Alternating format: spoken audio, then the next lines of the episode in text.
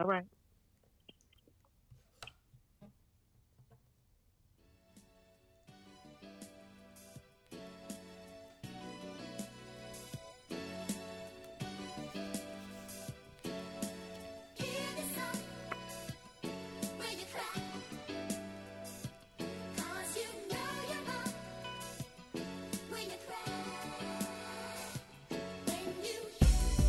Welcome to Forethoughts of Our Founders, the podcast for the Higher Education Leadership Foundation.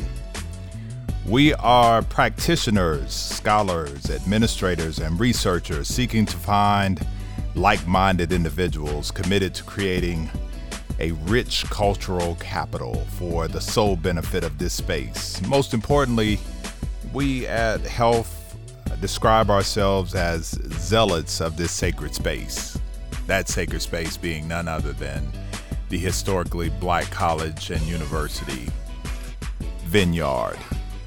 Back again with the etiquette doctor, Dr. Toya Corbett.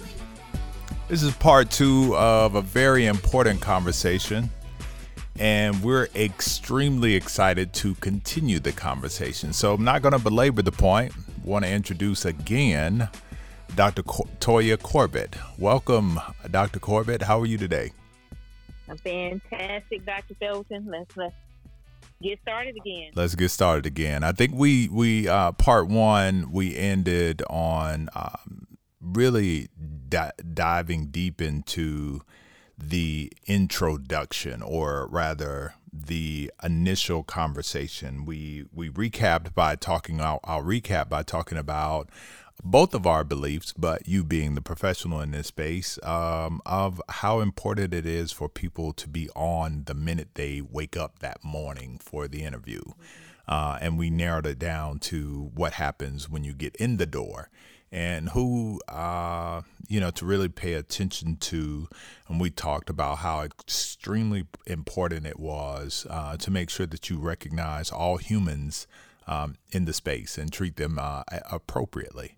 Um, but we started delving into the actual interview and we finished off on you know your your take on how uh, we can determine whether or not folks are polished um, by appearance, how they look. I don't I don't think I said anything about one of my pet peeves, um, Dr. Corbett, but one of them for me is scuffed shoes.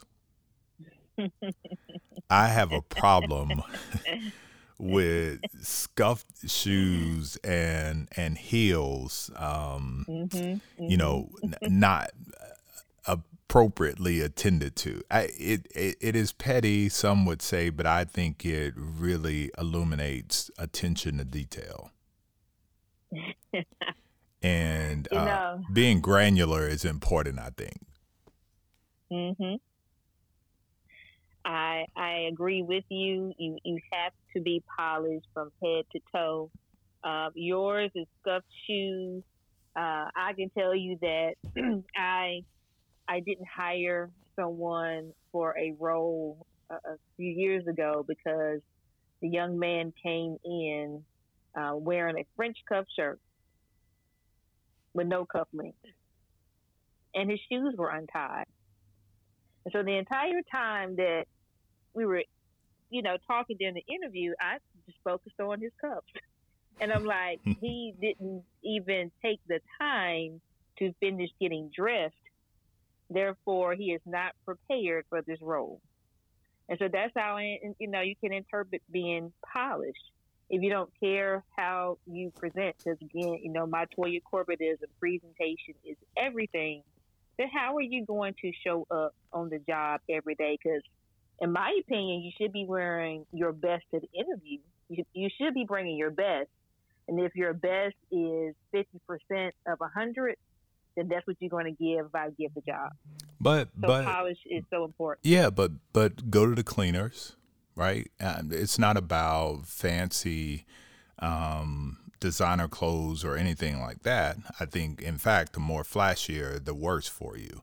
Mm-hmm. Um, but it's just about being neat and really showing that there was some thought about what you mm-hmm. were doing uh, that day. You know, grooming is extremely important. Let, let me ask you a question: How how do people respond outside of the room when uh, the ethnic appearance comes into play?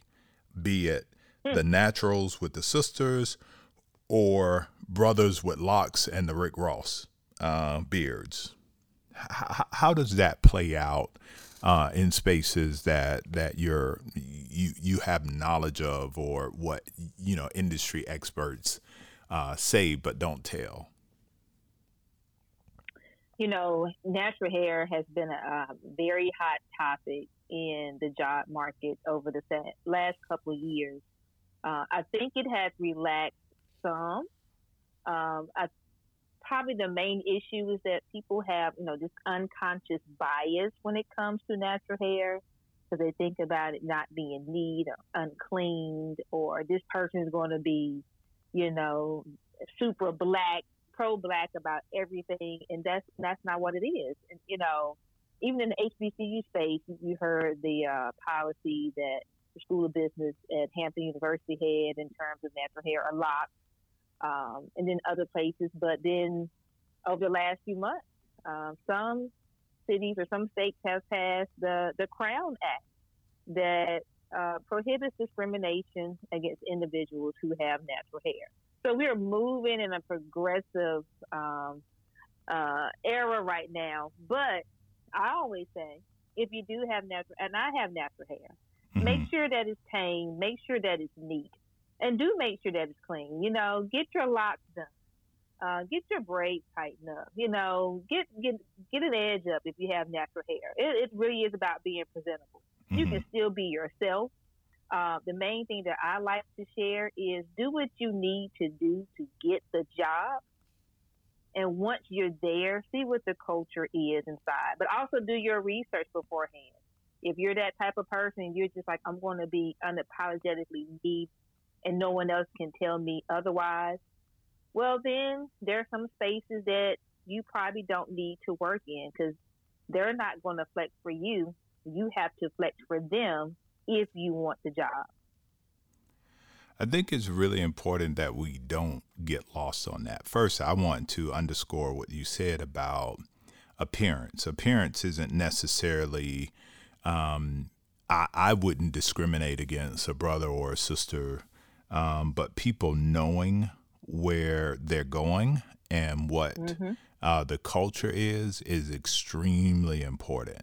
Um, I'll take, for instance, my favorite baseball team since I was a little kid, the the New York Yankees. They don't allow their players to have long hair or facial hair. Period. It's the standard. Mm. I don't care what you had before you came to the New York Yankees. Um, while you're in pinstripes, you will be trimmed uh, and you won't have facial hairs. That's just the standard. Is that mm-hmm. discriminatory? Mm-hmm. Nope. That's the standard.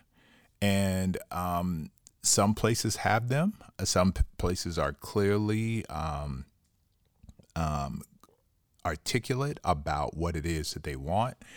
And I don't think that um, because an institution says or a place says that you can't be this way for us, I don't believe that that is discriminatory on its face. Um, mm-hmm. And I think it's more about the clients that they serve, them knowing their clients. Uh, it's a litany of things. But um, I think that's really important um, for people to really understand. And I, I, really like the advice of, you know, getting in the door. Um, and not that you have to go 180 uh, from where you were when you walked in the door, but, you know, our, our main goal is to get a job, um, support ourselves, and leave some money for our, our, our kids and our children's mm-hmm. kid, children, right? And the only way you can do that is to be employed.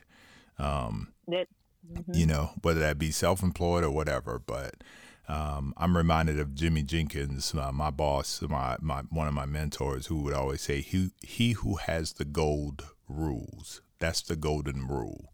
Um, mm. it, you know, he was a guy who was a stickler for details, and you knew what he wanted and you did what he wanted you to do. And and so this this really goes back to knowing the atmosphere that you're you're going into, right? It does. Uh, in in in even besides hair, um, a lot of people now have nose rings or you know piercings by their mouths and you know multiple piercings in their ears. And I mm-hmm. always say, you know, remove it for the interview. Just just for the interview. You know, if you get there, you get the job, and you, you get to the office and you see other folks with piercings, hey, go put yours in and go back to work the next day with it. Mm-hmm. But you have to decide is this the space for you? And unfortunately, there are places like you know the IT uh, Facebook, Google, uh, Cisco, you know, they are very liberal in dress, attire, presentation. They don't care. They, you know, they're focused on can you do the job? You know, very relaxed spaces to work in. But then there are still um, some areas, and particularly in corporate America, where you're going to have to wear the suit, the tie, shirt, heels, and sometimes even pantyhose for the ladies. Yeah. Uh, but you have to decide if that's a space that you can thrive in. Uh, and then if not, then, you know, look elsewhere. Look for a better fit. Yeah, I think it's really all about fit. That's that's essentially, you know, the underlying message here is that, you know, we just really have to know what it is that that um what what what we're walking into. So you mm-hmm. you you talked about the the initial um the initial meeting in the interview. Have you seen that go wrong uh, oftentimes? And what are some of the mistakes that folks make in their initial um, introduction to uh, potential employers?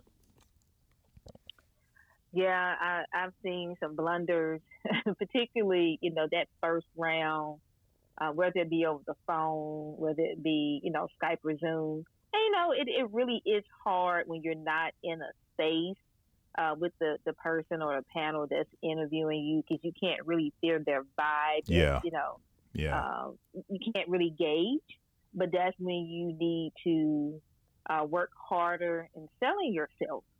Um, they, particularly if you're on the phone, they can't see your body language or your facial expression. So you need to be very articulate in your answers.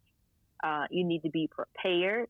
And since you're over the phone or you may be on Zoom or Skype, you know, have some notes that you can refer to. I like to write things down because if I write it down, then I know it. Or, you know, have don't make it so obvious that you got to refer to your notes the entire time. But if it can help keep you on track, I recommend that you do that. But make sure that there, there to me, there are a few interview questions that are always going to be asked number one, tell us about yourself. You should have a, a two, at least a two minute pitch right now already. You know, you should already have that in your mind of what you're going to say when the interviewer says, "Tell us about yourself." You know, don't make it 15 seconds. Hi, my name is Toya. You know, I attended UNC Charlotte, and I'm really hoping to work for this company. That's not going to get it. I'm like, okay, they didn't prepare. uh, there's more about you you need to say. Can they say a poem? Time, Can they say a poem, Toya? Uh, I wouldn't recommend that.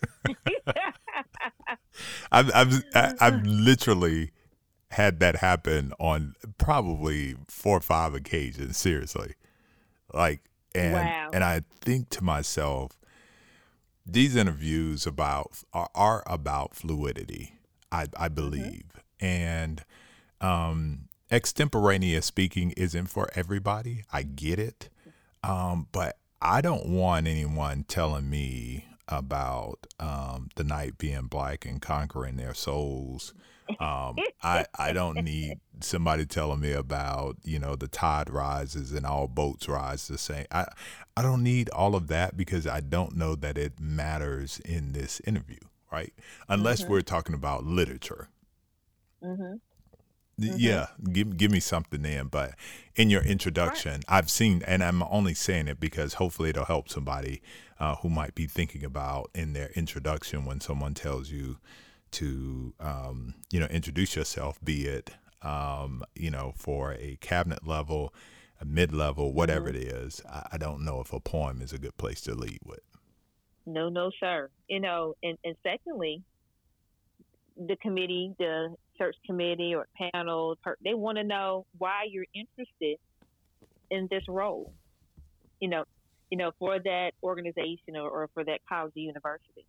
And again, you should have done your research and then be able to articulate what makes you the best candidate for the role. You should be able to explain and articulate again what you know about that company, that organization, or that college university. You know, speak to their mission and purpose. You know, talk about strategic plan and how your goals and your values align with that and what you bring to the table. Another thing people don't do is they don't ask questions when it's time to say, "Do you have any questions for us?" No. Listen, Well, you should. that's my favorite time, you know, because I want to put you on the spot just as you did for me for an hour and some change or two hours or whatever, or the full day. Yeah, those, I think those are really, I think they give a peek into, um, into the candidate. Um, really, I, I think it says a lot about the person who's applying.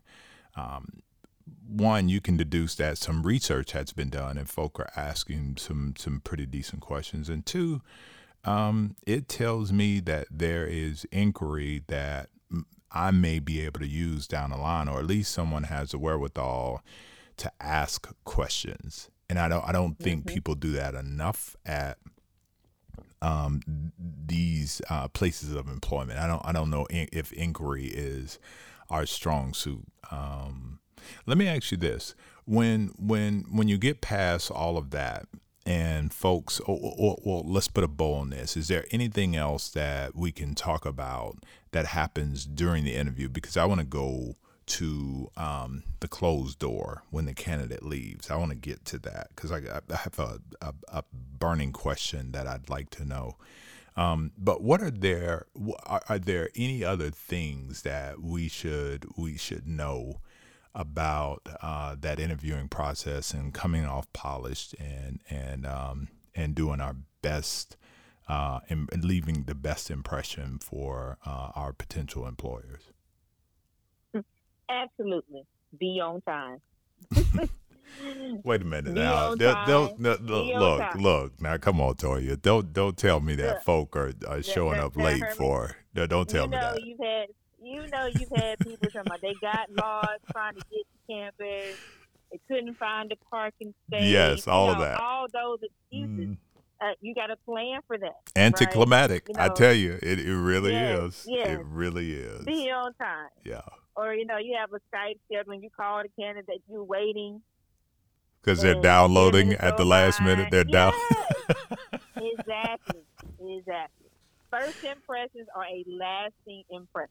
Yeah, and that time is is the sneaky one because those Mhm. dates you know about them for a minute and you prepare Mhm. yourself for them and the day of I don't care what anybody says there's a vacuum it just it goes away quickly that time gets there a lot quicker than you think um, Mhm. so I always tell people go the night before uh, you know drive the Mhm. route when you get to the hotel, ask folks like, "Hey, what time? What time should I leave here to make sure that I'm 15 Mhm. minutes early to get to where I'm going?" And that's a really good question that can save you a lot of time and hassle. Um, Exactly. because the campus may be 1.2 miles away. But if your interview is at 8:30, um, then you're going to get caught up in a whole bunch of traffic.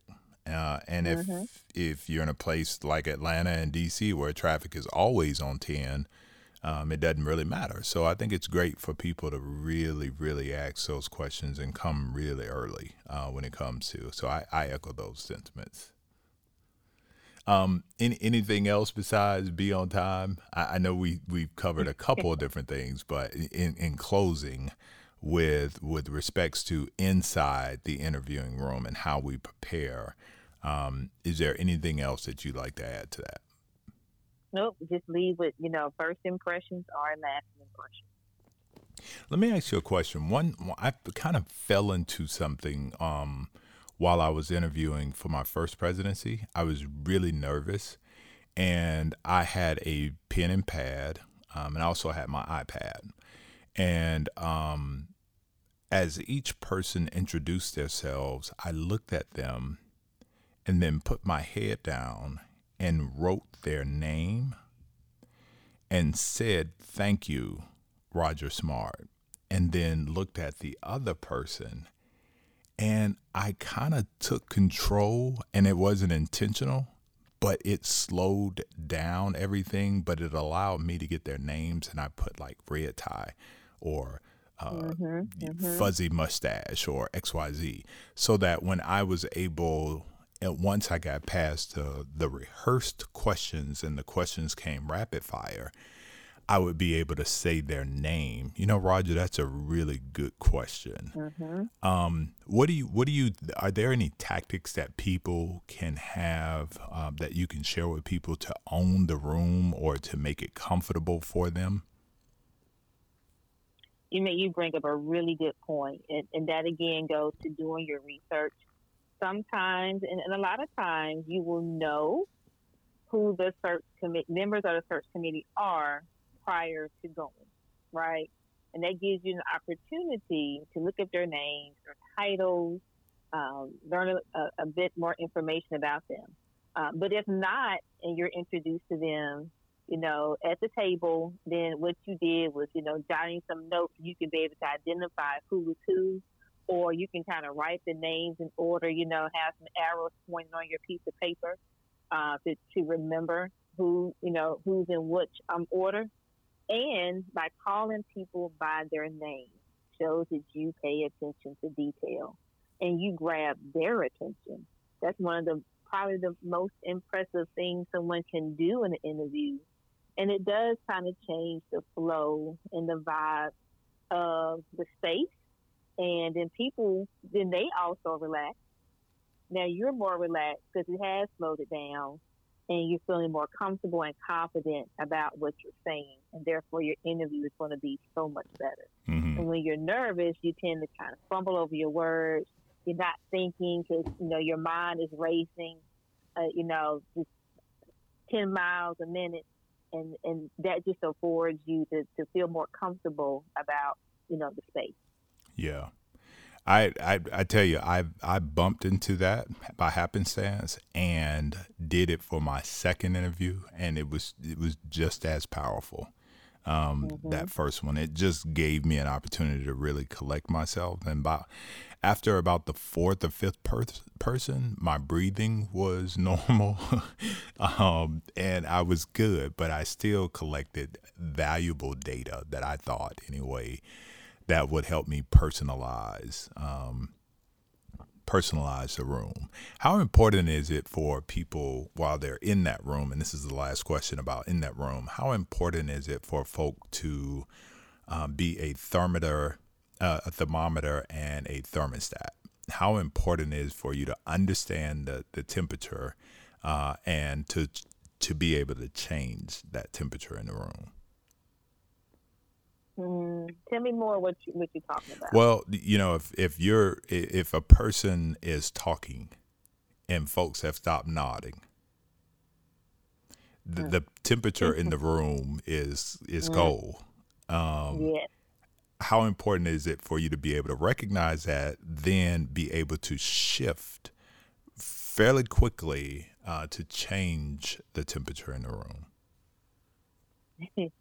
I think, you know, because I've just sat on so many search committees and panels that uh, when the person that I'm interviewing, you know, probably, you know, five to seven minutes in, you know, if they are a viable candidate.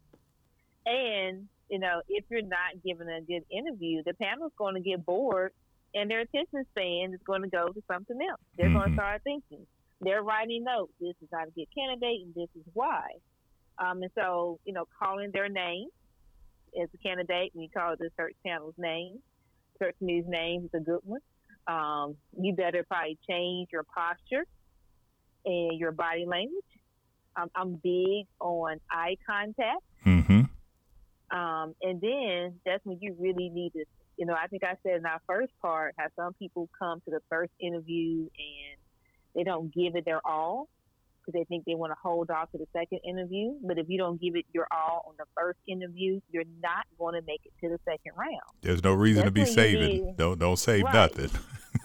it's time to shift the third gear and change the temperature of the room and say something that that person may now look up and you caught their attention and then you better keep it. You know what's so you funny? Re- redeeming quality. So mm-hmm. does it happen? Do you see people just clueless in, at, at, times when they're just rambling or not making, uh, have lost focus of the room? Have, have you seen people who do not read the room well? I do, and then they they keep talking, and you you will know as the candidate when the person kind of leading uh, the interview kind of starts wrapping things up much more quickly than you expected. to me, that's always a clue because mm. I, I would do that. I'm like, okay, we don't have any more questions here. You know what's fast? go ahead. I'm sorry. Mm, no, go ahead. I was going to say that we, the foundation that I'm a part of, HELF, um, did an interview we do mock interviews for our fellows. Anyone that you know wants, if they're going, you know, for a vice presidency or a presidency, we will assemble a cabin that looks like um, a search firm, and we will. Um, they will come prepared. They will come in that piece asking you questions, getting you where you need to be, right?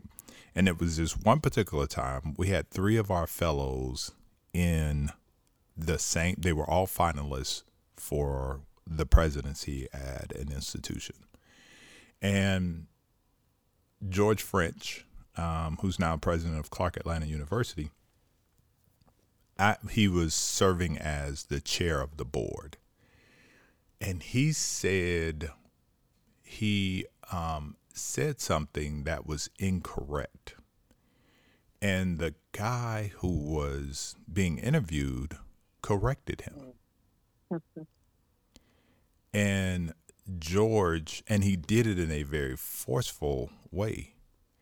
And George tuned out, simply mm-hmm. just tuned out. And when he did that, the guy, his entire posture, he was obliterated. I mean, it just messed him up uh, from that point because I know he knew I know that he knew at that moment, at that very moment when George's body language changed, that he had made an error. And it was something really minute. But uh, the, the point of, of this, this diatribe is that I think some people have to understand what to let go and what not to let go. If someone mm-hmm. butchers your name, that's not anything to really correct them on, I don't believe. Material issues, yeah. Inconsequential, and some people would say their name. Uh, but some people are offended or are embarrassed, right? Rather, not not offended, are embarrassed when you call them out. And I, knowing that, knowing how humans work, I think you don't want to put yourself in a position while you're in the search. Where I'm going with this is it, it being combative. I think that's that that's where I'm going, and and wanted to know: Have you seen any instances where um, folk were combative, um, or even gave the appearance of being combative? I I haven't personally witnessed it, um, but I know that uh, could be a point of no return mm-hmm. if you come off as combative because it, it shows your temperament uh, and and if you're doing that in the interview, it's probably going to translate into you doing it on the job if you were able to get the job. Uh, and that could show uh, your your leadership skills, uh, working with teams. You know, eventually that would come out. So that's not that's not a good thing to do mm-hmm. on an interview. You know, my name is Toya. I have been called Latanya, Tanya, Toyota, you name it. I, I've been called that. Uh, and that's one of the things that, you know, that you do when you walk into that space. Again, it's people of color we have colorful names. Mm-hmm. So speak your name very clearly and slowly. And hopefully they'll get it right the first time. But somebody may say, please pronounce your name. Yes. Yeah. And so it all goes together. But don't be combative. There's some things you don't you don't need to tell them they made a mistake or they were wrong. Yeah. That you know, at that point. You can't make this up. Like do. I've seen it a couple of times, and it, it Mhm. just yeah, I, I'm like there's really no probative value to argue about even a point that's you know people are contentious. What you have to recognize is that there are human beings on these searches, or, or in the interviewing process, and they wake up and breathe and have idiosyncrasies. And I remember in our first session you talked about cologne and perfume and being cognizant of how you do that. And I had this one particular person who was on a search who said to me, I'm sure glad you don't have any cologne on your hand because I sneezed the entire time through the first interview. This was for the presidency. Mm, This was for the presidency, and uh, someone had cologne on their hand. Um, and so I, my rule has always been no cologne for for interviews. You just don't know what type of allergies people are going to have, this, that, and the other. Um, and so I don't want to hurt myself before I get anywhere. Um, Right. I- you know, before we can even get to where we're going, I don't want to do that. Um, so yeah. Um, so so the the interview has happened. This is the fun part for me. Folks have closed the door. And now we're deliberating in the search process. What are some of the challenges that people uh, cannot overcome or are oftentimes brought up? Uh, are there any reoccurring threads that you hear often? And, and we're talking specifically about black folk, black men, and black women um, in this space. absolutely. You know, your your your personal brand uh, is important. And when your personal brand has been tainted or your reputation um, somewhat ruined by an incident, uh, something that may have happened on a previous uh, job or a campus, uh, could really ruin. It's going to travel with you. Mm-hmm. Uh, so you have to be very careful about your behavior on and off the job because people will find out. Also, your social media. Oh my goodness. You know, people are still, you know, no matter how much everyone preaches about. People don't- they don't believe it. Media. They do not They believe it. People don't believe it. believe it. And you know, it only takes ten seconds to pull up someone, and there is this photo of you with your boys, you know, gripping a Ciroc bottle, right? And I'm like, hmm, I can't put you in front, you know, leading student affairs. You know what I mean? So that social media piece, I, I, I don't know what else to say about it.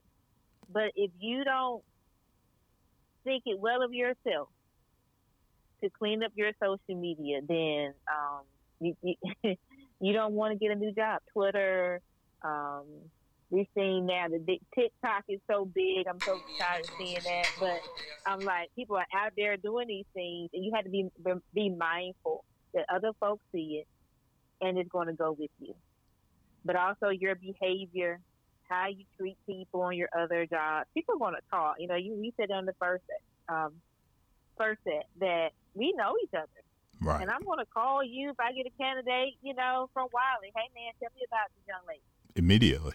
You, yeah, like, yeah, so you don't, don't do it. You Yeah. know, and I, and, And- I, actually- you, I've done that. Yeah. I've done it. No, you know what? I used to. There was this this um this this time in my career where I would say, "Yeah, I'm not gonna say anything," and you know, be like, "Yeah, I know them," and leave it at that, right? And some people can read between the lines. But when I think about now how much time and energy you put into a hire, I am not sending anybody that I know, anybody that calls me for that matter, down um, a rabbit hole. I'm not doing it because the money you spend, the time you invest, and the people who you may have been on the fence with um, is it's just too much. And these positions, I don't care what institution it is, I don't care how much money you have. Anytime you make an investment in someone and it doesn't work out fairly quickly, that that hurts. That can put your operation behind. So I'm one mm-hmm. who is going to be candid. I'm not going to injure mm-hmm. anyone. I'm going to say, hey, you know, didn't come to work on time. When they got there, they were great. But if your thing is them coming to work on time and being there and going the extra mile, mm-hmm. yeah, this might not be the person for you. Or they do great work, but they have a bad attitude. How do you square mm-hmm. that? How do you reconcile that? What What do you need? Is this person going to be um, out in front? Are they going to have a lot of contact with folk, or are they back in the room uh, dealing with stuff? You know, I, is it less contact? Like I'm I'm I'm going to interview a person who is interviewing me about a person for a job recommendation. I'm doing mm-hmm. it now.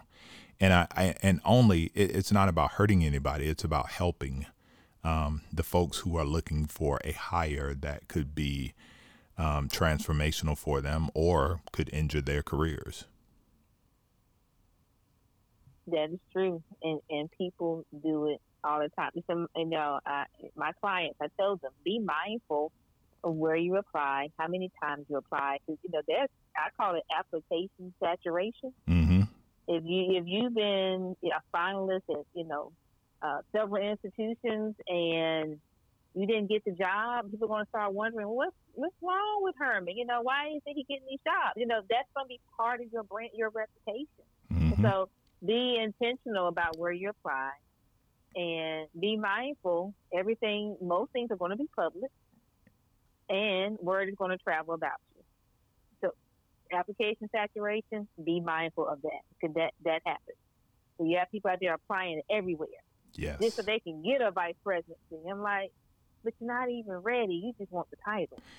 Well, you know that's that's the other piece, and this is why I take. Um, I know that I'm an acquired taste when it comes to mentorship or whatever you want to call it. Like I, I wrote my dissertation on mentorship, and so I hate that word. Um, mm, I I just think that it is uh, overutilized and not really mm-hmm. understood. Um, and mm-hmm. mentorship is rough. It's tough. If it's real mentorship, it is something that um, can be exhaustive. Um, it is being supportive. It is being sponsored. Uh, it is being ally. It is being a commander in truth um, and telling the hard things. Uh, just had a brother the other day who was at a for profit um, and has never held a um, senior leadership position at an institution and wants to be a president, like right now, mm-hmm. And is mm-hmm. applying for every presidency. And I just said, hey, man, I think you might need to get you a vice presidency somewhere mm-hmm. at a mm-hmm. brick and mortar place. Um, and so your point about this um, lack of desire and and it's really tough too, Toya, because you don't want to be viewed as somebody who's, you know, squatting on somebody's dream. I don't know what conversations people have with Jesus. Jesus may have told you when the presidency was coming for you. When it, well, I I don't know all that, but what I what I can tell you is that the toolboxes um, that most have that are sitting in the seat that you want to be have a bunch of tools in them, and yours doesn't. Hmm. Hmm. That, that that's the easiest way to say that. Um, but I don't I don't I don't know how to advise people in any other way than being honest about it. No, you might not be ready, you know. And the lure of of the title is a lot for people. Mm-hmm it's it's just a lot. So I think um, for some folks, um, it's too much to um, to put off. Let me ask you a question about degrees. And this might be kind of touchy, but when I was at Murray State University, I didn't know much about. Um, I never heard the term brick and mortar until I sat on my first search um, committee, and um, regionally accredited institution, uh, Carnegie One designation, uh, Research One, Research R two.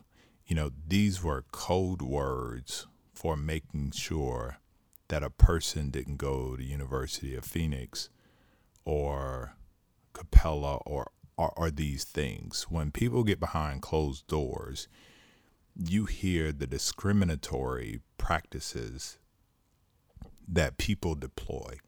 Even with the EDD, some PhDs have, and I've, I've heard this, right? And so it doesn't, it's just wild to me, but I think people really need to know what is being said behind these doors. Have you heard anything about um, a lack of credit being given to places that are not brick and mortar? you know, we we all have. You know, let's be honest. Um, I, I, don't want to put you on the spot, Doc, yeah, but I, you, you know, I don't you want, know, being honest. This yeah. Is, this is what I, I think about it. Uh, most times, and I, you know, I have a PhD. I don't get in that EDD, PhD, you know, debate. Yeah. You know, if you have a doctorate, you have a doctorate. Right. Uh, even when it comes down to you know graduating with honors or GPA, I said no one has ever asked me what my GPA was in grad school. Never in a day. Never. Right? No one ever questioned. Even though I went to Morgan, you know, Carnegie, you know, all that. So, but no one ever said, you know, that a research intensive institution? No, no one's ever asked me that. And so I think um, that normally comes into play for some more, uh, you know, academic roles, you know, on the faculty your old school faculty persons that they they have that debate. Not so much, I think, for I would say, you know, people who are kind of that uh, that mid range, right? I, I, I had my doctorate, I think, 2014. I just it doesn't bother me. Some people it do, some people it doesn't. Um, I don't think it's that big of a debate. You you do the work. Yeah, is the work a little harder somewhere else? Absolutely. Uh, my degree is research intensive. So when the people in the higher ed, I have my, my PhD is in history. You know, we write. Folks in higher ed programs are talking about, I need a um, qualitative, quantitative. I said, we didn't do all that. You know, I don't even know what you're talking about. so it, to me, it doesn't matter. Uh, but for a whole lot of people, it does matter. And so you have to be someone that has to be able to stand your own ground if you want to defend your where you received your degree. You know, for me, I've I've I have never um like I, I just didn't know the difference. I didn't know that it mattered. Right. Um, you know, I when I look back on it, when I came into higher education, I had a JD. And um I didn't know it and probably was naive um, to really catch the remarks about it. Um, mm-hmm. And I, I didn't really understand it. I don't, I can't fault a person and will never fault a person for life happening, getting into their careers, and the accessibility is an issue right? Me being able and time, those are those are issues. Me being able to get into a doctoral program um, at the University of Phoenix while I'm working. If I got a PhD or a EDD from there, you're gonna call me doctor. Period. Mm-hmm, mm-hmm. Um, I do find it fascinating that there are folks who don't see things the way I do.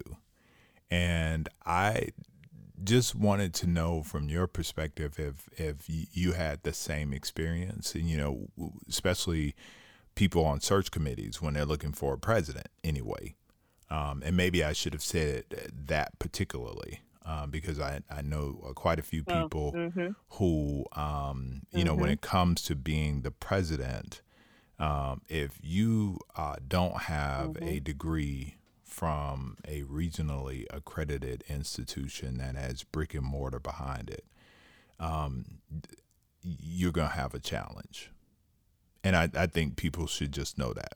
There are some people who make it into the presidency without uh, a terminal degree but they have oftentimes extraordinary mm-hmm. experiential learning that has occurred, and folk find it malleable, their skill set, uh, to run in an institution. Um, rare, but uh, it, it happens. Um, but I've seen uh, folk and have listened to folk um, in the search process uh, really uh, not allow people without those degrees from regionally accredited places to, to even move forward. They just won't let them because they won't. It'd be difficult to get past the faculty. Mm-hmm. So, just wanted to have that conversation. Um, I, I think it is sort of, you know, for me, I would advise folk to really, as you said, also be be prepared to defend their work that, that I think that's the strong takeaway from from this portion of the segment is just be prepared to, to defend your work as we have to do when you attend HBCUs. I mean, a lot mm-hmm. of people have no idea what HBCUs are. And I'm mm-hmm. not just talking about white folks, I'm talking about black folks, brown folks, Asian folks, Latino folks, you name it. I mean, there are people who don't know what HBCUs are and and when people don't understand something, I think oftentimes there's a um, an inferior delineation put attached to it. You know, I I agree with that, and you know, I boast that I'm a, a proud graduate of Morgan State University, and and I remember meeting a lady somewhere in Baltimore and shared. She asked me where did I go to school, and I told her Morgan, and she said, you know, where is that? And I just looked at, but then I, you know, I took a breath and I explained to her. I gave her a good Morgan commercial, mm-hmm. right? Mm-hmm. Um, it number one reason why I created the HBCU Genius, you know, brand mm-hmm. uh, to say, hey, we are here we exist. I don't want to hear that conversation again about being relevant. Um, but you do find that folks have to defend their degrees for HBCU. You know, you got Morgan, you got Howard, you got Jackson State. You know, top leaders in producing black uh, PhDs, and the fact that we still have to defend that is just ridiculous. Now, I, I will tell you what I do see on resumes and people putting on their applications um, that annoys me, and that's a no-no when it comes to doctoral programs. You'll see they put ABD, mm. all but dissertation. I'm like, um, do not put that on your resume, your business card, the signature on your email. That doesn't matter. You can be ABD for 50 years uh, but that's not something uh, that's recognized. And so please, please, please stop putting that on your resume and applications, your business card, and your email signature. So nobody cares that you're ABD. Nobody cares until you're finished. it is properly notated in your education piece that you are simply, you know, you started in 18 and your expected graduation date is 2022 mm-hmm. it's mm-hmm. that that's enough. Correct. You're either a doctoral student or a candidate. That's it. Period uh, I'm laughing because that, that I could tell that that was uh, one of those things that you weren't particularly crazy about or aren't particularly crazy about seeing. So no, mm-mm, mm-mm. I saw it today. I was like, brothers, like take that off. Hmm. Um, let's let's shift gears and and move to the um the personal brand uh, and getting people to understand how important it is um, as we cut across the field and getting people to understand how people are always watching. And let's just let's just you know really talk about how small the place is, um, this space is, and higher education. And it gets smaller when you go into um, the niche uh, groups of our institutions. If you go into the Ivies of the HBCUs, and people don't like to hear this, but that's what they're called your Howards, your Hamptons, your Spelmans, um, your upper echelon um, P, um, public HBCUs, Morgan, North Carolina A&T, um, mm-hmm. those schools.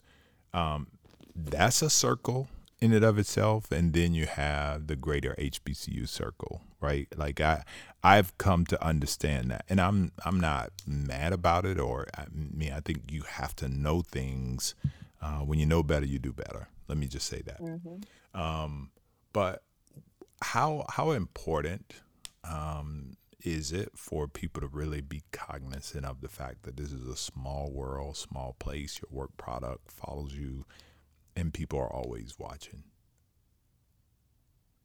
You know, I, I've been around for quite some time. I'm only I'll be 45 in September, but I've been you know in student affairs since I was you know I think 20, 25 years old. Um, just kind of starting out, and you know I've I've met people I think just about from all at least half of the HBCUs, and you know over the last 17, 18 years, you know, I have seen people kind of do the circuit, right? you know, you leave Morgan, get a job at Howard, leave Howard, get a job at A&T. You know, people on that circuit, and and folks talk. We know each other. Um, your reputation and your personal brand follows you. Be that person that someone can say nothing but glowing things about. Don't be that one that you know, as you said earlier, hey, yep, I know them. And if that's all you say, then I know not to hire that person. Mm-hmm. Uh, particularly when, you know, we go to conferences and you go to the receptions and the socials. Don't be that person that's sloppy drunk in the lobby of, of the Marriott. because if I see you or if you see that person, you, you're going to make a mental note. Hey, right? Because it, it happens. I always say, you know, uh, I call that first night of NASPA, that's Black Night, right? The African American social, everybody's there having a great time, and it's always going to be that one person that shows out. And I'm like, man, you know, I'm, I would never hire that person. Um, or, you know, homecoming. Yep, it may be homecoming. You still got to maintain your professionalism because somebody's always watching and then you don't want to get yourself in trouble, you get arrested, DWI, those things are going to hinder you for getting another job. So your reputation is key. I know, I you know, I, I'm not no longer in the HBCU space, but I'm definitely going back. That's where I feel that I can be uh, most helpful. But you know, I'm able to see things now from the you know system perspective uh, one of the things that the champ from A&T, you know, shared was, you know, Toya, you're in this amazing opportunity. Get out and learn what makes those, you know, each institution unique. And I've been able to do that with A&T, and, and I've been to Elizabeth City, I've been to Shaw, I've been to St. Augustine, been to Johnson C. Smith, I've been to Livingstone, all within the first six months of being in this role mm-hmm. um, to show my support and say, hey, I'm an advocate and I'm going to be that voice for you wherever I go. Uh, but that's also a part of my brand, right? People know, hey, yes, I went to UNC Charlotte, proud 49er, but I'm also a graduate of a HBCU and I worked um, in that space for 16 years. Uh, you know, I hope that my name carries weight, and that's what you should strive to do. That when someone sees your name, a piece of paper, mm-hmm. they know that you're a great person, and they have no reservations in hiring you. And everybody should be like that. So always be mindful that what you do is going to follow you, and people are going to talk. This HBCU space is so so small. Mm-hmm. I know your program. You know, I've had a, a few staff members, former staff members who've gone. I'm like, yeah, I know that person. They'll come back like, hey, everybody knows you. I'm like, I've been around for a minute. you know, that's yeah. that's what it is. Yeah, yeah, yeah.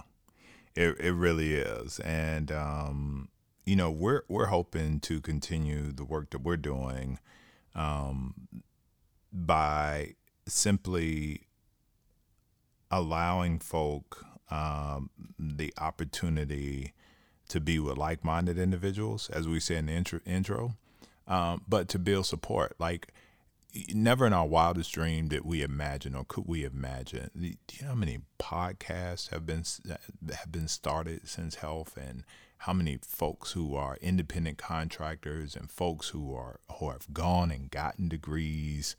Um, like we we did not uh, intend for the most amazing things to happen. Um, folks hiring each other, folks uh, contracting each other to do work on their campuses. Like folks are eating off of each other. They're, the synergy mm-hmm. is just unbelievable. It's palpable, to be quite honest with you. And I, I love it. We love it. We love it. Um, but what makes it work? It is it really is a microcosm of the greater populace of HBCUs. There are some folks in there that are there uh, for some reasons, and then there are folks who are there for uh, other reasons, right? And you, you can find your mixture, and we don't. Um, yeah, I've had a couple of my colleagues, presidents, say, "Man, he he or she graduated or, or went to HELF. I thought they were good. You know, they got hired and and uh, didn't work out. Um, mm. And I'm always uh, very clear when people come through the door. If you're looking for the presidency, this is the wrong place for you. This mm. is not about making somebody a president, or we, we don't even talk about being presidents. Uh, what we talk about is leadership. That's what we push leadership. Getting people to be cognizant of what leadership really is, how they present, whether they really understand. There, there, you'd be surprised how many people are leading or in leadership positions that have no leadership skills. None. Maybe you wouldn't be surprised. I, am not. But, no, right. I'm but it is mm-hmm. happening, and they can't understand why they're still where they are. Mm-hmm. You know, mm-hmm. on day one, you hear them talk about it, and then by day three, you're like, "Yep, I see why. I see why." And here's what we're going to do to help you right? And and that happens for us. But self-awareness is a very critical piece um, to the puzzle when it comes to um, leadership. And i would imagine even when when we're talking about etiquette and and job interviews as well. Uh, self-awareness if you don't have that you're you're you're going to be out of gas in a lot of situations I agree with you. All of that. I, I, I see people all the time, you know, kind of boasting that they are this and that, and you know, lack the necessary skill set to provide real and competent leadership or leadership with integrity. And I, I think your program, you know, offers you know a great niche for uh, African Americans who who you know in their mind they aspire to be more but they need someone to show them the way. Uh, and I, and that's why I started. That's why I came up with the five mistakes Black women make, because uh, you recognize there's a need uh, for someone to provide guidance to people who just need just a hand up. Um, and the last, you know, a few days ago, before I did that, you know, my my LinkedIn has been blowing up and I am just happy imagine. that people do blowing up, and I'm just happy that uh, I've been able to, you know, be a vessel to help so many people um, gain the confidence, confidence that they need to to be successful. I think it's wonderful that you have this heart of of of, of service. I, I think it's amazing that um, you act on the heart of service, right? It's one thing to, to think about helping people, uh, but it's another to put yourself out there uh, and and help folk and and help them with an unconditional expectation, right? I don't want anything from you, but I know that these are some of the things that would benefit you because they've helped me and they've helped others. And uh, you should have this same information. I think it's mm-hmm. wonderful that people uh, climb the ladder and look back. I think it's wonderful. And it has been um, just a pleasure getting to know you over these last two episodes. Um, I I know that there are many other places for us to have conversations uh, when we talk about your day job. We haven't even did that. We've talked about your hobby. Um, and so I look forward to welcoming you back and getting you with the other um, folks that, that I share this space with and having a, a good, robust uh, conversation about where higher ed is going. And it'd be interesting to hear about, you know, what's going on in the UNC system and um, mm-hmm. how things are, are going to look in the next six to 12 months. Um, so mm-hmm. I want to thank you um, for doing what you do. And thank you for uh, being unselfish and sharing that good information that you have uh, with the masses. I truly appreciate it, Toya. Oh, thank you, Dr. Felton, for the opportunity to share. Thank you. I truly mean that. Well, it's a wrap. Toya Corbett, aka the etiquette doctor, aka the person that none of her sorority sisters wants to sit with because she's going to get them together, uh, aka the serial entrepreneur, successful uh, at, at that. Um, been a wonderful conversation. We really, really appreciate you um, answering our inquiry. Um, this is uh, wonderful. So, um, five mistakes black women make.